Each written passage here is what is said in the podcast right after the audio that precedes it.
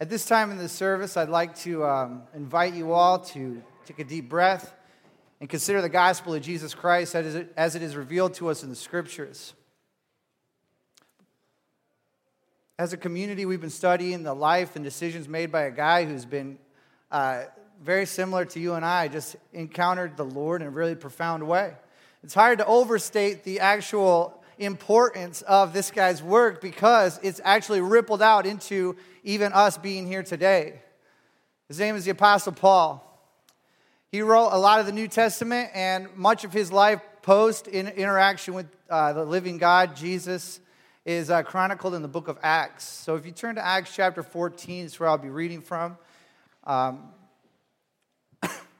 and if you don't know where Acts is, it's basically almost to the end. Uh, three quarters of the way, and it's after John. So uh, I'll just give you a second to turn there. I tried a couple uh, jokes first service while people are turning, and it wasn't very funny. So I'll just let you just take your time to get there. We'll all read it together. I don't have anywhere to be. Take all year. And I just thought of that one. I can't believe I haven't been doing New Year's jokes all day. This sermon should get you by for the rest of the year. Okay, so um, if you've got to chapter, chapter 14 of Acts, please stand with me for the reading of God's word.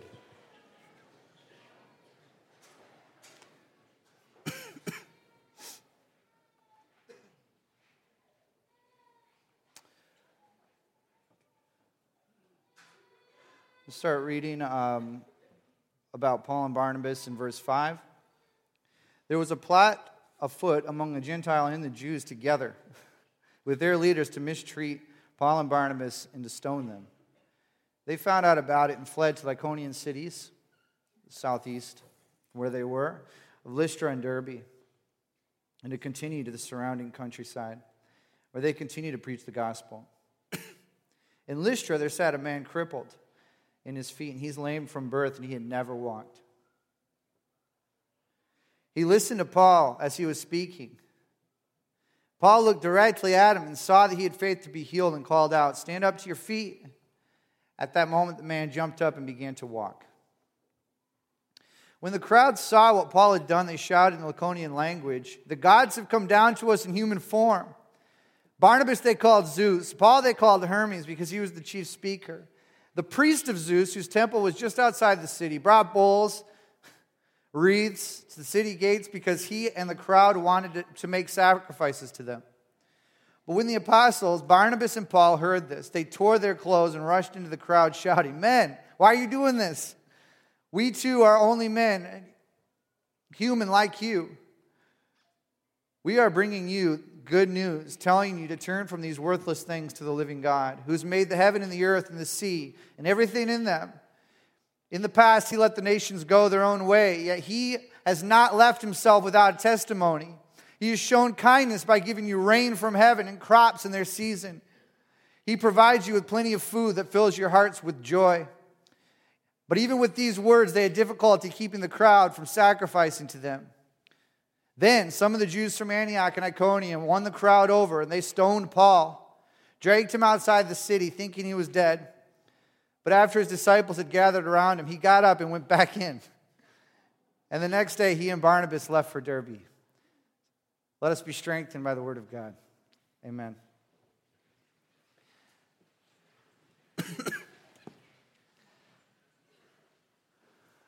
I've prepared some thoughts and challenges for you based on this amazing story from Acts. But before I do, uh, today's a very notable day, so I thought that I would make note. Why is this day different from all the rest? New Year's Eve, I mean, you only get one last day of the year per year.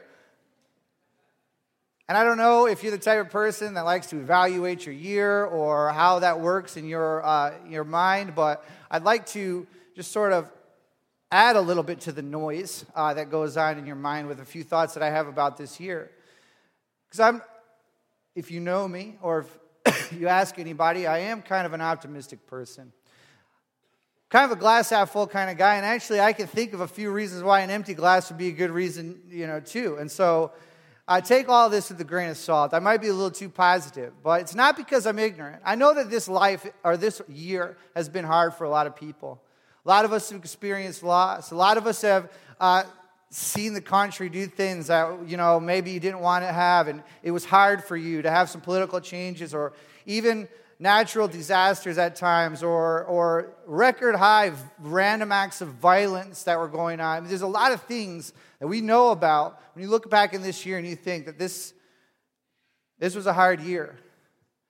Well, what voice, you know, can win the day can be very important in how we proceed forwards. Because if you start to look back in this year and think uh, with a, a cynical or maybe even a, nihilistic voice that says, you know what, there's really no hope. The world is getting worse and worse and worse. It could be a hard and a dark place to be. And so I'd like to add a contrast to that. I know that there are things going on that are hard in this world. But I also, maybe I'm just too young, but I haven't given up hope yet. And one of the reasons why I haven't given up hope is because I get the privilege of serving at a church filled with people who are constantly doing amazing things. Unfortunately, you go to Crossroads and we're humbled to a fault, I guess. Nobody wants to really talk about what they're doing in front of everybody. To a fault. You know, we, we oftentimes just don't broadcast or do big things that say exactly what everybody's doing. And, and I have sympathy for the person that comes here and says, oh, you're just a big church, you don't do anything for this city or, or whatever. Because maybe you've been coming to this church for a long time and you just don't know about some of the stuff that people are doing. But I actually do. And uh, I, I can't believe some of the stuff that people in this room are doing. Thinking of this last year alone, you might be sitting next to one of the people that took uh, one of two trips where we got people on a plane flying across the world to the Middle East to just sit with some people who are, who are refugees not to fix their problem, to hold their hand and say, I'm listening to you, I see you, and I just want you to know you're not alone. Carrying hope all the way across the world. You might be sitting next to people who, who, who are going to Stocking Elementary School every single week, taking the hand of one child and just saying, You might not have a good influence in the world in your life, but I'm going to take an hour, I'm going to talk to you and let you know how valuable you are. Not to mention the stuff bubbling up at uh, Westwood and, and Union and other schools in this city where people in this church are, are going to to talk, to talk to the children who might need a mentor. If I get going, I'm never going to stop. There, there are people in this room. I just saw one who spent the entire year in Africa reaching out to children who've been affected by AIDS. Maybe nobody knows. There are people in this room who are feeding hungry people, making their entire lives just every day, just trying to bring food to people who are hungry in this town. There are people in this church who are boots on the ground pushing back against sex trafficking in this city and making some serious headway. Never been prouder to be a part of a community than I, uh, than I am right now, this church. Not that that should mean anything to you or not, but I just have the microphone on right now. And so I'm just trying to say, might be very cold outside, but there is a hot, fierce passion for the kingdom of God in this church. When we look back at 2017, give a round of applause to yourselves, to the work of Christ in this room. Well done. Well done, 2017. That was all I really wanted to say. So everything else is just sort of a bonus uh, footage. What is it? The reel at the end of the credits? No, I'm just joking. Uh, back to this story. So, um, thing I want to talk to you about, you know, leading up to 2018 is a word: courage. In order for us to continue to do the things that we've been doing in 2017 and beyond, is if we have courage. Of course, we can take it farther. I know we've been doing great things. If we can take this, we can do way more than what we're doing. We're not going to do it without thoughtfulness, without sensitivity, without courage. And as we're studying the progression of what the Apostle Paul is doing uh, in his missionary trips uh, in Acts, we really start to see somebody who is filled with courage. And I pray for that for you for this year. There are different things that I find inspiring from this story, but for courage for you to be able to grow and to be able to take the gospel even farther than you've ever taken it. This might be a refreshing story for you to read about about the Apostle Paul. As I'm sure that I've mentioned to you before, I grew up in a church building. Not just I grew up in the church. I grew up in the actual building. There's an apartment attached to the side of the church. And I'm just going to say, you don't get any more in to the church world than what I've been in. So I grew up with a very robust mental image of the Apostle Paul. He's a pen pal of mine, practically. I mean, I, I get his letters, I read them, and I'm just like, this is my friend. And so I'd like to show you a Rembrandt. Uh, it's kind of an image of what I have in my mind of who Paul is kind of an older guy sitting in a room, supposedly a jail cell or somewhere between that and a European hostel or a teenager's bedroom, um, writing frantically to people all over the world. He's a brilliant writer. And that's pretty much how I view the Apostle Paul. Now, things are great with that. This is a true picture of him. This is who he was. He did write, he did go to jail, he was old. But there are sometimes some things when you have this mental picture that just don't really add up. And when you read 1 Corinthians 11, you start to see things when he says, you know, whether in body or in spirit, I don't know, I was caught up into the third heaven. I saw things. I can't tell you what I saw. I heard things that are unutterable. You start to think, well, good for you. Spiritual Luke Skywalker Paul, uh, you know, doing stuff that I'll never get to do. And there's a little bit of a how am I supposed to connect with this guy? kind of a refreshing shade on the canvas when we read stories like we do in Acts 14. I have another picture. Another picture that's just as true as the one before. This is called the stoning of St. Paul.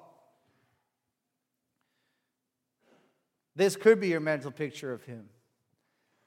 Now, of course, you reread 1 Corinthians 11, and you see him saying things like, I have been shipwrecked day and night in the open sea. I've been in prison. I've been hunted by the Gentile and by the Jew. I've been beaten. I've been hungry. I've been stoned. Now it's starting to make sense why a few verses later he says, You know, and I saw some stuff too. I got hit in the head with a five pound piece of limestone, and I saw some stuff in heaven that I keep telling you about. That's what happens.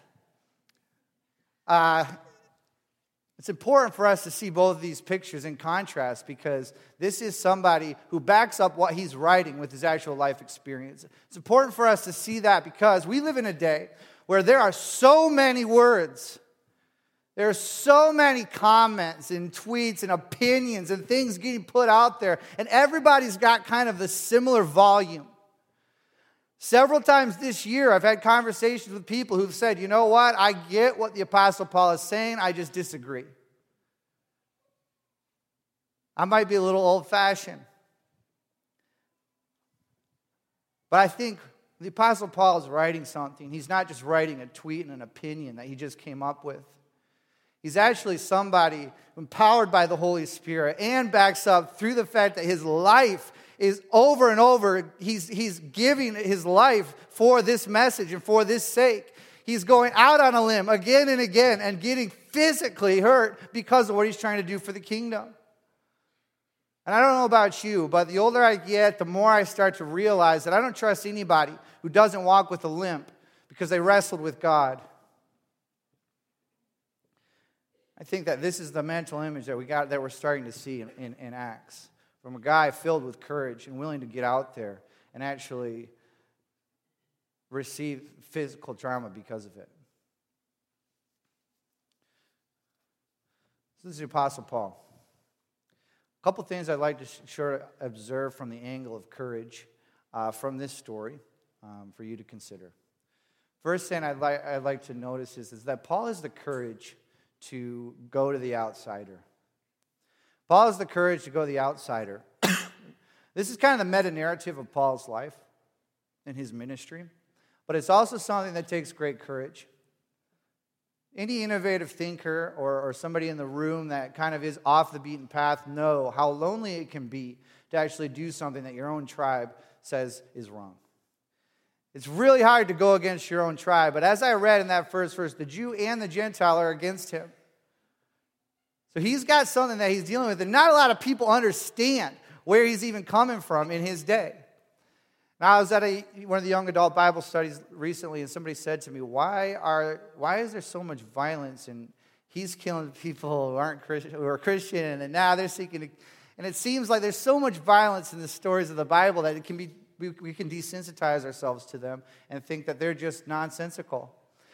Well, let me tell you, there is logic to everything that they're doing. There is a reason why Paul is on the run from both of these people groups. And I will tell you a little bit of why. Not the whole story, I'll just tell you, there's, there's, there's a piece of why that I think is pretty significant. Now, if you were Paul and you're trying to reach out to the Greek or to the Gentile, and you're, you're dealing with somebody who believes in all sorts of different gods, they have a pantheon full of gods that represent different things. And if you serve them and make them happy, you can kind of get sort of the benefit of what they were to offer. So he's kind of got to have to talk to them in a really interesting way because if you make the wrong person mad, you can actually start to see how that will affect everybody's, uh, everybody's belief about their crops and their livelihood. Um, me try and explain this a little more clear. I just, for some reason, got distracted. Um, there's no separation of church and state, first of all. So you and I right now could disagree about God, and we both can work at Starbucks, and it's fine. But if you disagree with uh, somebody in their day, you could actually have, based on your theology, implications that will cause you financial, social, uh, political grief. Think of somebody in our time that commits a felony. We all kind of agree that we all should sort of team up together to stop that from happening. Well, Paul is considered felonious for some of the stuff that he's doing, and so of course people are going to surround them or rally together to sort of uh, take him down. Now, what is happening is he's kind of subverting uh, the fastest growing religion of their time, which is what? Emperor worship. The newest god to their pantheon is the emperor. So Caesar has all kinds of things that, you know, uh, that he's promising for the people. And if you mess with that, the gods will be angry with you. We aren't going to have crops. We aren't going to have kids. We aren't going to have uh, what we need to survive. And so anybody that challenges that would possibly be cons- comparable to a terrorist. Of course, how we would treat somebody who is threatening our way of life. And so he says things that are constantly trying to, that are just seeming like he's, he's kicking the hornet's nest or poking the bear with some of his words. I mean, even in chapter 9, you remember as soon as he became a Christian, he starts saying this word, this, this phrase, the Son of God. I mean, you don't have to say that. I mean, he was saying that Jesus is the Son of God. Well, how does Caesar proclaim that he's divine? By saying, I'm the Son of God. So now he's going around saying, uh, no, Caesar's not the Son of the God. Jesus is the Son of God. Okay. What about the word gospel? Used a hundred times in the Bible. This is a word invented for Caesar to, to proclaim the good news of his health and prosperity, and what he's bringing to us is the gospel of Caesar. And what does Paul say? I don't care about the gospel of Caesar. I care about the gospel of Jesus. These are politically and theologically charged words that he's using. Every knee shall bow and tongue confess that Jesus is the King of kings and Lord of lords. There's a reason why people are either accepting this or violently against this. He's got to weave his way in and out of trying to figure out how to talk to people who are dealing with that. But he is not in a vacuum himself. Paul is a Jew. And so the Jews in this uh, society that, ha- that believe in many different gods are kind of grandfathered in as a um, antique, or not antique, an, um, an ancient kind of religion where they're allowed to actually be monotheist. They're getting certain benefits of because they're an older religion, they're allowed to sort of not participate in certain things. So if we were Jews and one of our people was to say, uh, get a bad you know, reputation with the people or the guy who's in charge of making all the rules. And he's subverting that. He's representing all of us. Of course, we're going to say, you know what, that guy needs to stop talking. He's going to wreck it for all of us. So, as I said, this is a little piece of the puzzle here. I'm not flattening out their entire society, but this is a piece as to why both of these people are, are getting groups together to stop him. But if you are an innovative type of person and you know what it feels like to go out on a limb, you also know that no matter what they do, you're not going to stop. That conviction is so deep that even if you mess it up and fumble around and you're, and you're just still, you're not going to stop going for it. And it takes great courage in the midst of both of these noises surrounding Paul to actually keep moving forward and trying.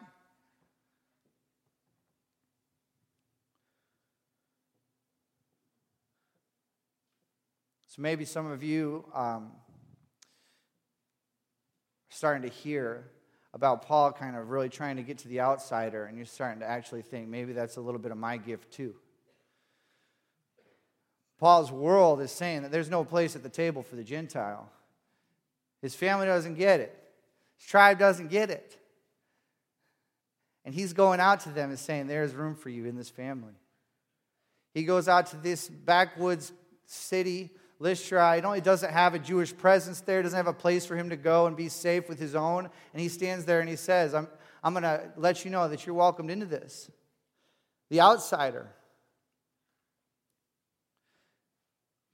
People think that Paul and Jesus have such different theologies and different philosophies, but Paul sometimes is just misunderstood. I see him as brilliantly interpreting what Jesus meant and stood for as he interprets what, what does it mean for me to follow Jesus, who left where he was, went to the outsider, reached out to the leper, helped the woman who was caught in a, uh, you know, who, who, who was willing to eat with tax collectors and sinners, who was willing to be associated with the drunk and the glutton, who was willing to have his reputation in shambles for the outsider. How do I do that? The Gentile. And so he keeps moving farther and farther out there. And not only that, but he gets to this city full of them. And then who's the first person he sees? The outsider of the outsiders.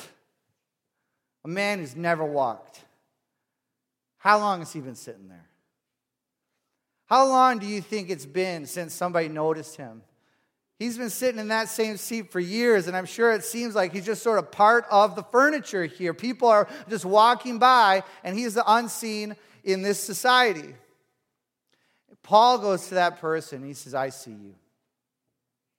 I don't know all about how miracles work. I think they're awesome. I think we should pray for them, of course. Uh, they're miraculous, and so you, you never really get that all figured out. But I think that God has a special place in his heart for people who, who reach out to the underdog, to the outsider, who see that person that everybody else can't see, and says to them, I'm going to pray for you. I want to I want to tell you about God's love.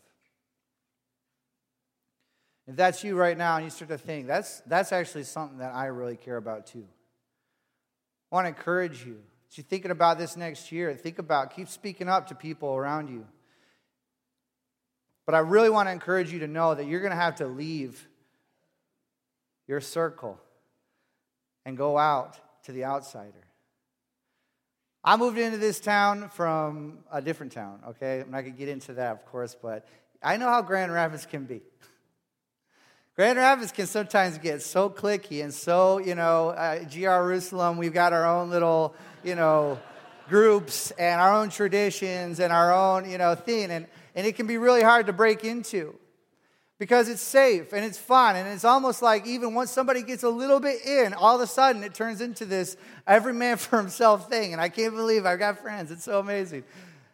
Leave me alone. You know, and so uh, we need to be a people who are willing to follow Jesus and say, No, I came to seek and save the lost. The physician has come not for the healthy, but for the sick. Let's get out there and actually see the outsider.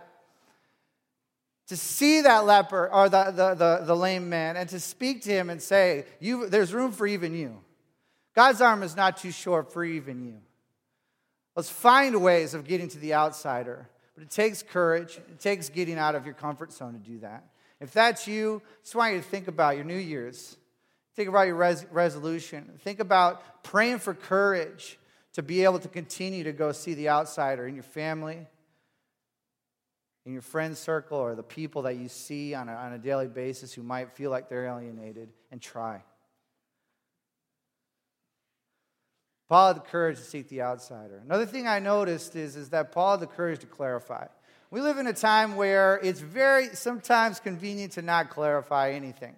You know, uh, Paul, I'm sure, could have just taken a win after this. He has the. Uh, he has the miracle happen. That's kind of a big high five from God, right? And then it's like, all right, everybody's celebrating. They're obviously into it. So let's just sort of let this go and circle back later. Maybe we'll tell them about Jesus another time and just sort of take the W.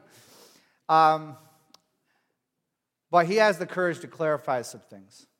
And I think this is a really important thing to do because there's a lot of times where we could see people around us who are confused and who are thinking that God is a certain way, but we aren't willing to step in and actually make the delineation and clarify. We live in an age where it's actually a, a, cool idea to think, you know what, we're all praying to the same person, it's just different names. There's no need to clarify anything. Paul has to step into this because, like I said before, he's speaking to a totally different context, a totally different story. He can't use the Hebrew story to speak to them.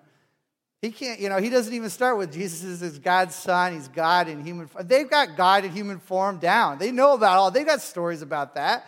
And that would be a little too confusing. So he doesn't go there. They even have stories that have been found that predate Paul in this area that say that Zeus and Hermes actually disguises themselves as humans and pop into towns every once in a while and see who would receive them. So naturally, they're ready for Zeus and Hermes to be here. And so he's got to sort of clarify some things. And um, here's a snapshot of what I see him saying. First thing he clarifies to them is he's not God. Verse 15, what's he say? Look, brothers, our, our friends, I am a, we are humans. We are men just like you. If you're a ministry minded person like Paul, this is a very important thing, a very healthy sign if you're able to say this very quickly. I'm not God. I grew up with a friend who struggled with a lot of different things than me um, drugs and all kinds of stuff. And I don't know why, we were just best friends in the world. And I felt like for a long time, I'm a linchpin between him and God. And if I mess this up, he's never going to get it and I've got to live this way, and I've got to treat him this way. I've got to do this and do this. And there was so much pressure on my shoulders to make sure that I get this right, or else he's never going to get it. I need to say this to myself I'm not God. You ever hear somebody say, you know, I can't break up with so and so because I'm their only link to Christianity? Or I can't make this hard decision in the family and set this boundaries and do this, or else they, they're, they're the only, we're the only Christian that they know. What about parents who sometimes say that they're not going to let their kids do anything because uh, they're afraid of the decision that they're going to make? I'm not God. It's a freeing thing to be able to say, and it's true. Sometimes with your, when you're in ministry and you know people are starting to sort of listen to you, or you're praying for somebody and then they become sort of a mentee for you, it can be so, it can feel so good to be God to them. Of course, you want somebody to ask for your advice and ask for this, but you know what? There comes a time when relationships, uh, in relationships, where you have to look at somebody and say, I am not God. You have what it takes to get there. I do not need to be here. You remember what Jesus said ask, seek, and knock. And the door is going to be open to you. You have what it takes to find God. You know where the source is. I'm going to shrink, and He's going to grow. Got to be able to trust God and let go and say, Of course, I'm not God. And if we're holding on too tight to the reins, it's something for you to think about. Listen to the words of Paul. Another thing he says is not only does he say, I'm not God, but he also says that that guy's not God either. sure, they're standing nearby a shrine to Zeus. There's the idol, there's the statue. And what does he say next? Turn from uh, worshiping these worthless things and turn to the living God. I'm not God, and that's not God. Of course, in our consumeristic month, and even if we're planning on doing New Year's resolutions and stuff like that, this can be target rich environment for us to hitch our wagons to certain idols. Not all New Year's resolutions are created equal. of course, I love it when somebody says to me, you know, my New Year's resolution is to be a better man, read the Bible. I'm to be a better husband or a better wife, or I'm going to, you know, really try and, and step it up with my parenting skills or whatever. I think that's great. Set goals, be noble.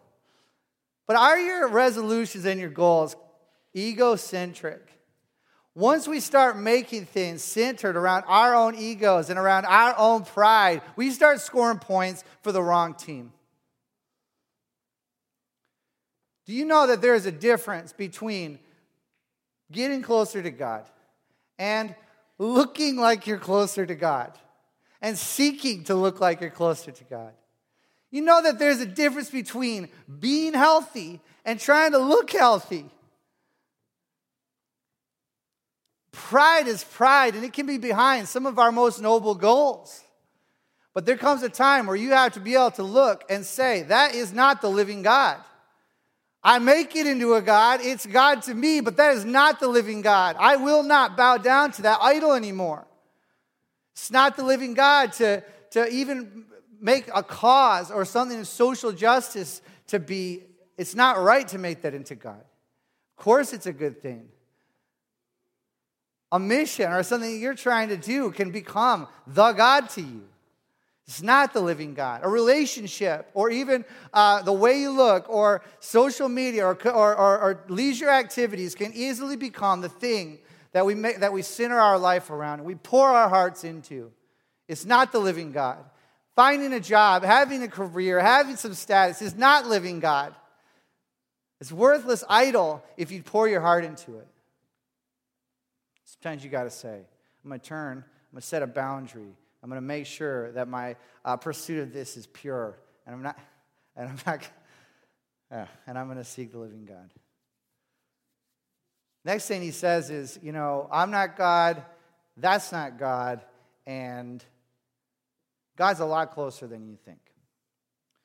God's a lot closer than you think.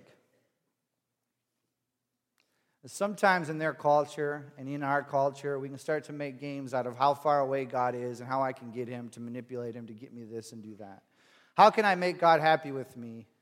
How far away is he? Can he hear my voice or can he hear, you know, my smell my offering to him or whatever? And his choice here is to say that God is a lot closer than you think.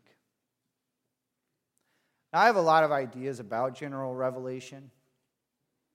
Because I have a sneaky suspicion that some of our greatest questions and our deepest desires in life are answered by some of the most obvious and wonderful realities of creation. And maybe God would just be like that to actually set up creation to speak to us about Him so clearly because this is the stuff that we all are struggling with. I was looking at the snow in the first service and I was just thinking, think about it. What does David say? Psalm 51 Cleanse me with hyssop, and I shall be clean. Wash me, and I shall be whiter than snow. It's something that we get to look at that God made. And I wonder how loud will that speak to you? How will, will you ever will we ever receive that reality that God can wash us whiter than snow? Could it be true? I don't know if you're like me, but your heart really does wonder, how clean am I? How how deep is that cleansing that you say that you do to me? How pure am I? How, how forgiven am I? Maybe you'll have it stop snowing so much if we could actually get this lesson. Could you teach me a lesson with warm weather, God? Please. I get it. So I even talking about, oh yeah, you know Abraham. I mean, he's struggling with how things are going to work out with his his child that's yet to be born. He doesn't know how it's going to happen. What's he want? He wants a list. He wants you to. He wants God to tell him exactly how this is going to happen. What does God do?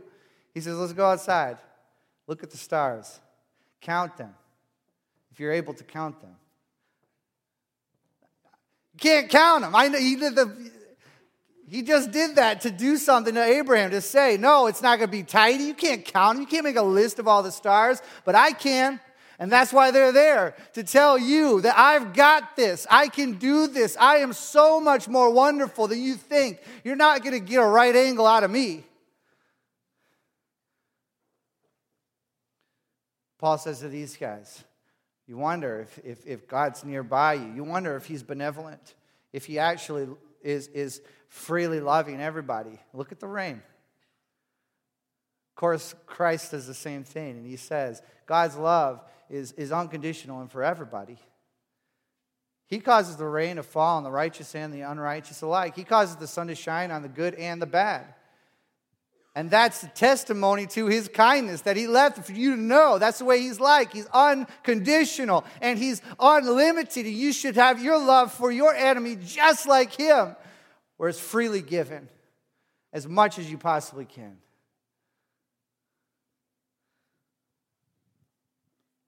So that people can know that God's a lot closer than we tend to think.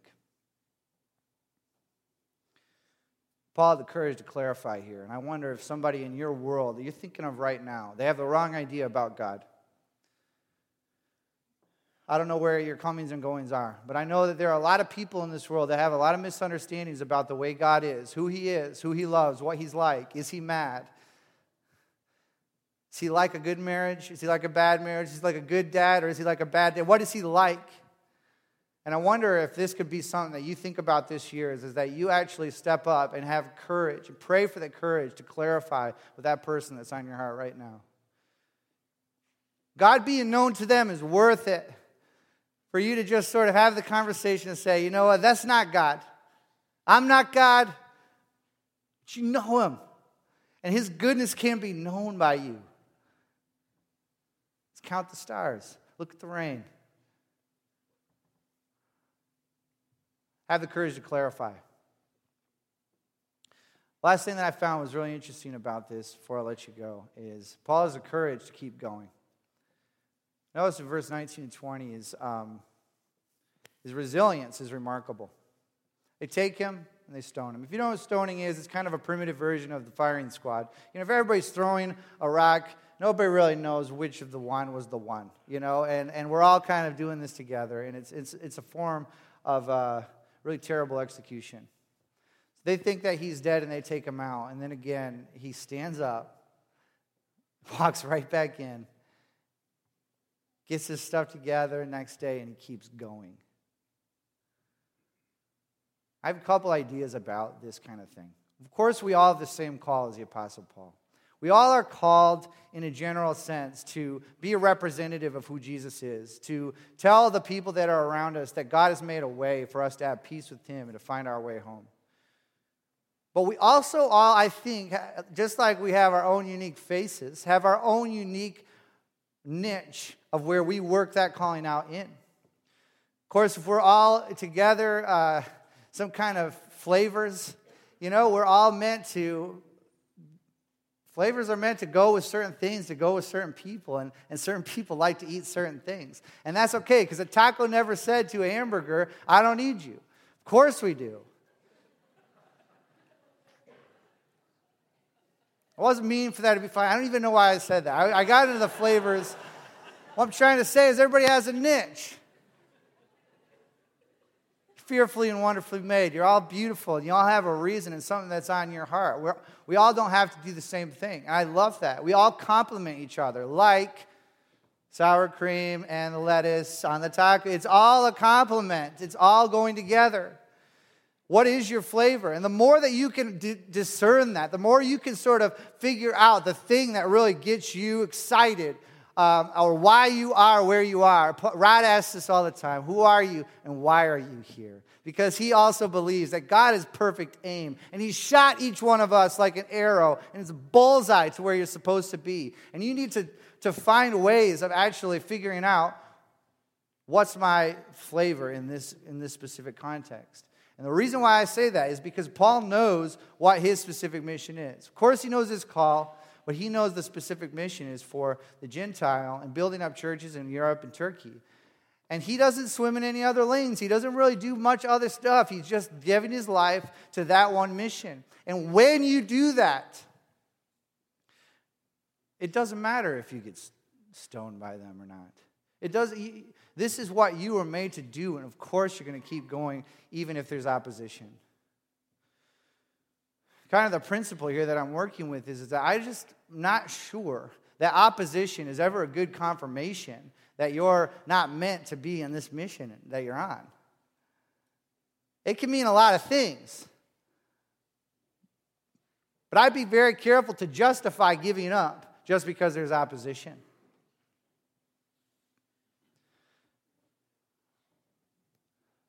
I know that life is complicated. There's a lot of different things going on in everybody's life. But generally speaking, if you're in a marriage, this is an easy one. This is a mission for you to your spouse. And that's something that you will continue to, even if you receive opposition in many different ways, that's something that you'll continue to get up and serve your spouse because of the love that you have for them.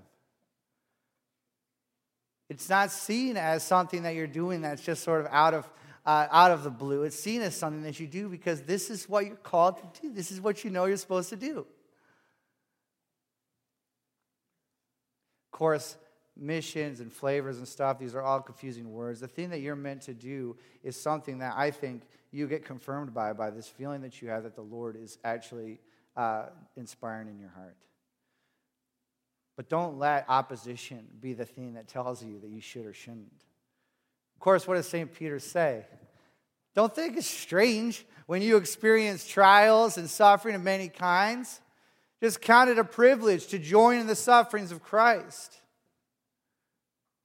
What does Jesus say? Anybody that wants to be my disciple has to pick up their cross and follow me. The walk of the Christian is the Via Dolorosa. Of course, we're going to experience opposition. Of course, we're going to experience pain. But it takes courage and it takes resilience for us to stand up after being pushed down and say, I'm going to head back in. And if you have a propensity to flake out and, and give up, I want you to pray this morning for the courage to keep going. For the sake of your marriage, for the sake of something that's on your heart in your, in, in your world, keep going. Get back in there. It's part of the gig. I'm going to leave you, of course, with this verse from Hebrews 12 that's on my heart right now. For you all to throw off the idolatry and the sin that so easily entangles us and trips us up. For you to run the race that was specifically marked out for you to run. And to fix your eyes on Christ, who is the author and the perfecter and the greatest example that we could ever have of our, in our faith who, for the joy set before him, endured the shame of the cross. And he is now seated at the right hand of God. But consider him who had such opposition from sinners so that you can have endurance to keep going. Had the courage to seek the outsider. He had the courage to clarify, even though it was inconvenient. He also had the courage to keep going after great opposition. And I pray that you also would pray for this inspiring story of Paul, who's inspired by our champion uh, to have courage this year, whatever way that you're going to go. Let's pray, think through it.